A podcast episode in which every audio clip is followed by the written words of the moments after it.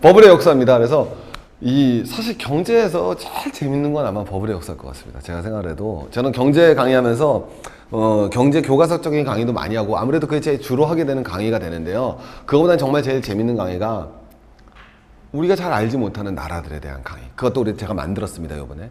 그래서 예를 들면 정말 스칸디나비아 3국, 저도 굉장히 모범 국가라고 그러지만 여러분 스칸디나비아 3국에 저희 지도 교수님이요. 스칸디나비아 협회 하- 학회장이십니다.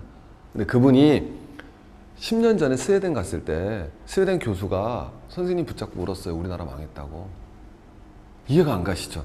그런 일이 있었습니다. 한번 보자는 거죠, 정말인지. 아르헨티나가 정말 포퓰리즘으로 쓰러졌는지, 몽고가 왜 다시 양털 깎는 국가가 됐는지 보자는 거죠.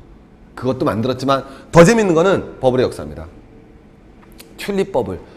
맨날 튤립 버블, 튤립 버블 하잖아요. 진짜 한번 봅시다. 네덜란드 튤립 버블이 튤립 하나가 집 다섯 채 가격에 팔리게 된 이유가 뭔지. 두 번째, 뉴턴이 어떻게 망했는지 봅시다. 뉴턴이 뭐라 그랬습니까? 우주 천체는 예측할 수 있어도 그러나 주가는 예측할 수 없다는 유명한 얘기를 했던 버블사를 보자는 거죠. 미국 공항도 버블이고 일본도 버블이었고 나스닥도 버블이었고 우리 동아시아도 버블을 맞았습니다. 도대체 이 버블 왜? 어쩌면 우리에게 다시 한번 버블이라는 것이 지금 다가오고 있는지도 모릅니다. 무슨 버블인지는 느낌을 가지실 겁니다.